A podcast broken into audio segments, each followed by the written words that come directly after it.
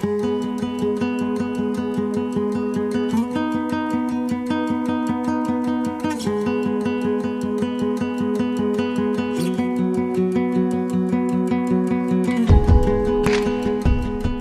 we get started, I like to say a few words about where we are. Today, we're broadcasting from Stanford University in the heart of Silicon Valley. Since World War II, Stanford has encouraged its faculty and students to develop new technologies and turn them into great companies. Welcome. I'm Louis Lehot. I'm a Silicon Valley lawyer. I'm the founder of L2 Counsel, and this is my video blog series called Ask a Silicon Valley Lawyer. This is series number five. And today we're going to talk about when to incorporate and how to incorporate. Um, and you've probably heard uh, the short answer, which is Delaware C Corp. And in many cases, that's going to be the right answer. Uh, but I'd like to take a few minutes today to tell you about why that might be the case and why it might not. Um, first off, though, I want to talk about personal liability. When you engage in a business, uh, you are putting your own personal liability at stake unless you do that business in the name of a corporate entity. So, a corporate entity is designed to do two things. One, it's designed to shield you personally from liability and put that liability into a corporate box. Um, and that box can either be a C Corp, it can be a limited liability corp, uh, it can be a partnership, a limited partnership, limited liability partnership. There are many uh, entities that exist, but today we're going to talk about C Corporation versus limited liability corporation or limited liability company, LLC. Um, uh, as soon as you start operating and you leave your, your, your current employer, if you have one, or if you start operating in a business, you really want to think about forming that entity. Now that we've gotten personal liability out of the way, I want to talk about tax. Um, many uh, business advisors around you will, will recommend to you that you form a limited liability company because that is a pass through entity for tax purposes. That means that at the end of the year, your tax advisor would prepare a Schedule K1, uh, which you would then use to prepare your own uh, personal taxes. There'd be no tax uh, applied to the, to the LLC, and you would pay uh, your pro rata uh, ownership of the profits or losses of the entity. Um, so, your bi- local business or tax advisor who might not understand anything about venture capital will tell you that an LLC is the best way to uh, shield yourself from liability while protecting yourself from taxes because you won't be paying two levels uh, of tax at the corporate level and then on yourself you're only going to be paying tax uh, on yourself. Um, that's uh, that's at the beginning of a venture, of course, you're going to most likely be generating losses. Um, and you may want those losses uh, to offset some other uh, income streams that you have. Um, and, and, so, for, from a personal tax perspective, the LLC might absolutely be the, the temporary right answer. Um, the the problem is is that once you start uh, looking for outside capital, uh, it's probably the wrong answer for your investors. So let me tell you why. Um, most investors do not want to receive either phantom income or phantom losses uh, that would have to pass through on their tax returns, whether they're venture capital firms or, or investing entities. Um, they definitely do not want your shadow income or your shadow losses.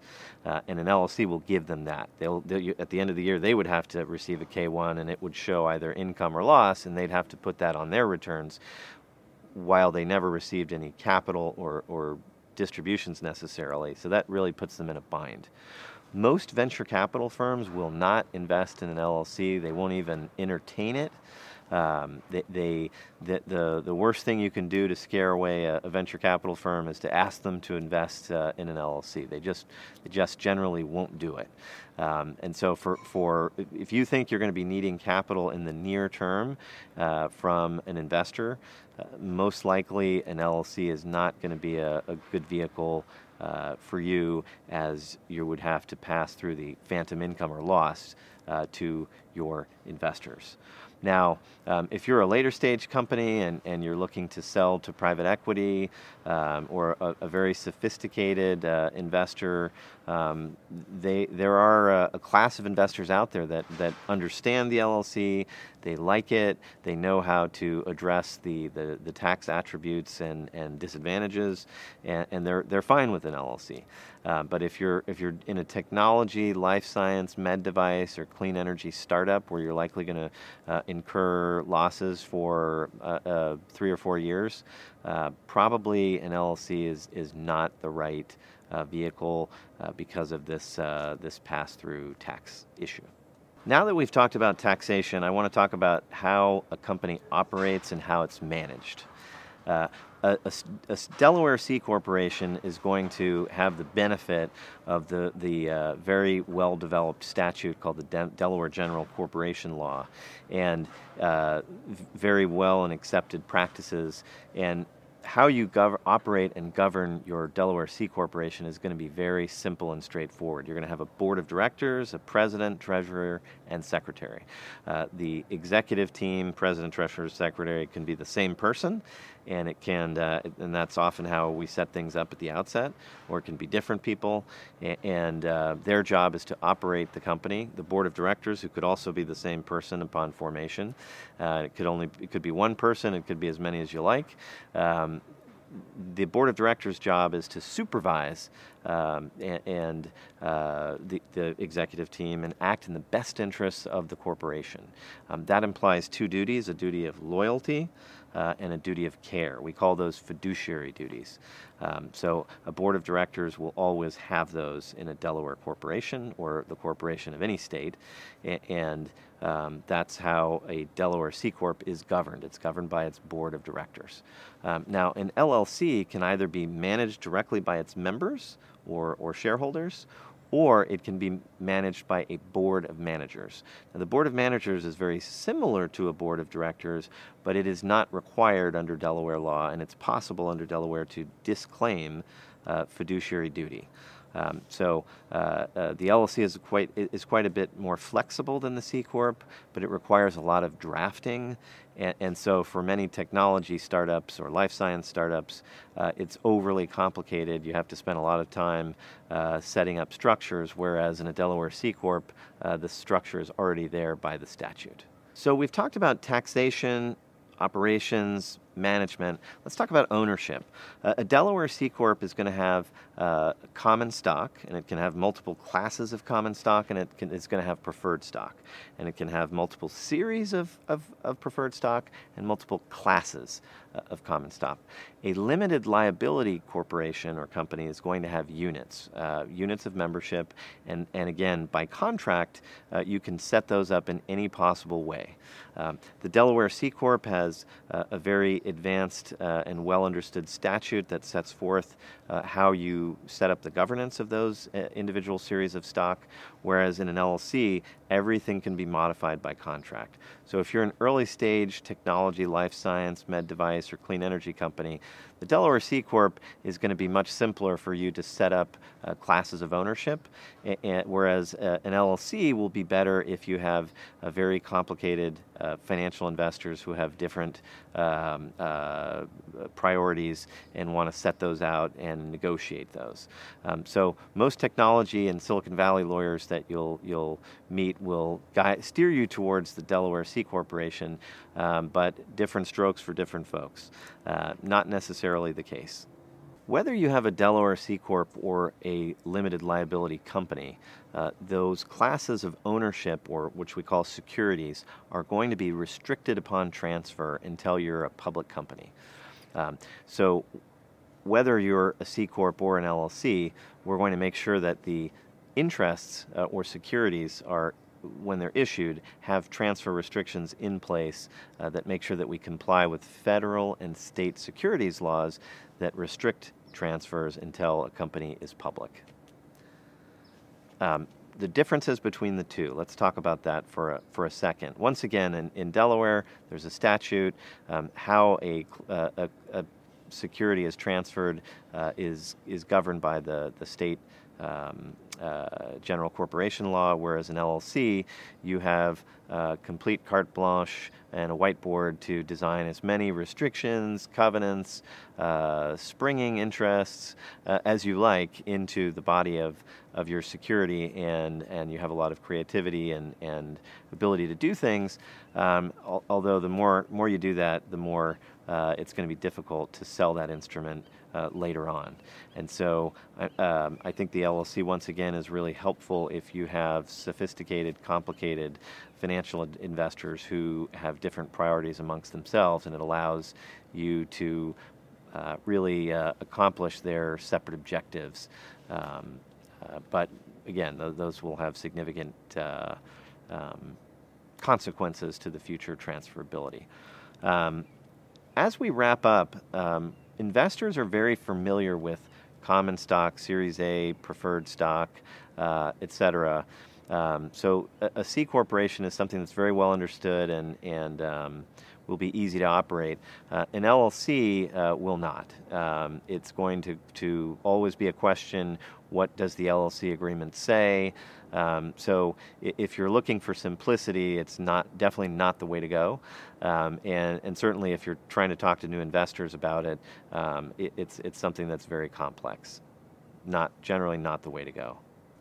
Uh, now that we've talked about the differences between a C corp and an LLC, I wanted to talk about where to incorporate your business.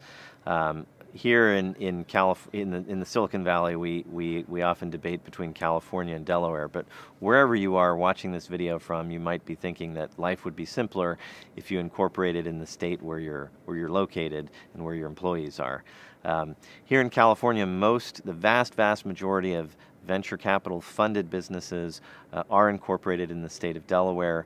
You should anticipate that if you're not incorporated in the state of Delaware, a venture capital firm would require you to reincorporate uh, as a Delaware corporation. Uh, the reason is that it has a very sophisticated uh, general corporation law uh, that is passed by a legislature that is trying to make sure that Delaware remains the number one state in the country for uh, new formations, um, and that they have a statute that is state of the art in terms of uh, addressing the needs of corporations, their boards, and their management teams. And so um, the statute is a, is a great advantage over the statute of just about any other state. And then, when it, if there's ever a dispute or a lawsuit, uh, the Delaware Court of Chancery is viewed as the most savvy, uh, the the uh, the best court to find yourself in to resolve that dispute, as the justices are incredibly focused on um, making sure that the results that they um, proliferate are good for business, um, and, and, they're really thoughtful.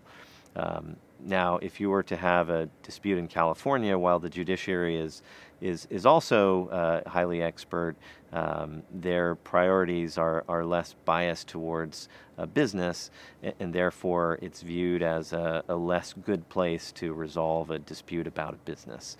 And so, um, most corporations uh, that that are venture capital or private equity funded are going to be formed in Delaware. They're going to say that any disputes must be resolved in Delaware Delaware by a Delaware court, uh, irrespective of any uh, other state's conflicts of laws. Um, so again, um, if you think that you're going to be looking for uh, venture capital or third-party uh, investment, uh, Delaware really is uh, is a preferred venue for that.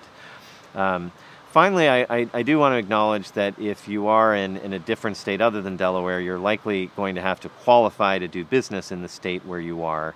And, and uh, that's going to be meaning another uh, uh, filing and probably some sort of tax. And, and so there is a concern that there's extra paperwork and there's extra tax. Now, if you're a company that's mainly operating in California and you formed in Delaware, the only tax that you pay in Delaware is called a franchise tax. Um, it's not expensive and it's calculated um, based on uh, your, either your asset value or the number of shares that are outstanding. And uh, it's something that we can capsulate and, and put in a box, and, and it's not a, a material uh, amount. Uh, but there is a uh, you know extra extra work and, a, and small extra cost involved in being uh, in Delaware, even though your business isn't located in Delaware. Um, that's all for today, folks, on, on uh, C Corps versus LLC in Delaware versus an, another state. Um, one final note uh, some entrepreneurs and founders have a bias uh, towards California law because it does have a provision that says that in case of a sale of a company or another uh, material decision that's put to the stockholders, that each class of stockholders gets its own vote. And so some founders and, and, and and operators uh, who know that they're going to take venture capital funding feel like they have some protection in case uh, there's a sale of the company that they, as holders of common, would have a separate vote versus the, the, the venture capital firms who likely hold uh, only preferred stock. Um, so with that, I'm going to wrap it up and and uh, and invite you to reach out to me if you have any questions at l2counsel.com. Uh, please insert any comments uh, in the threads below uh, and subscribe to this channel. Thank you very much.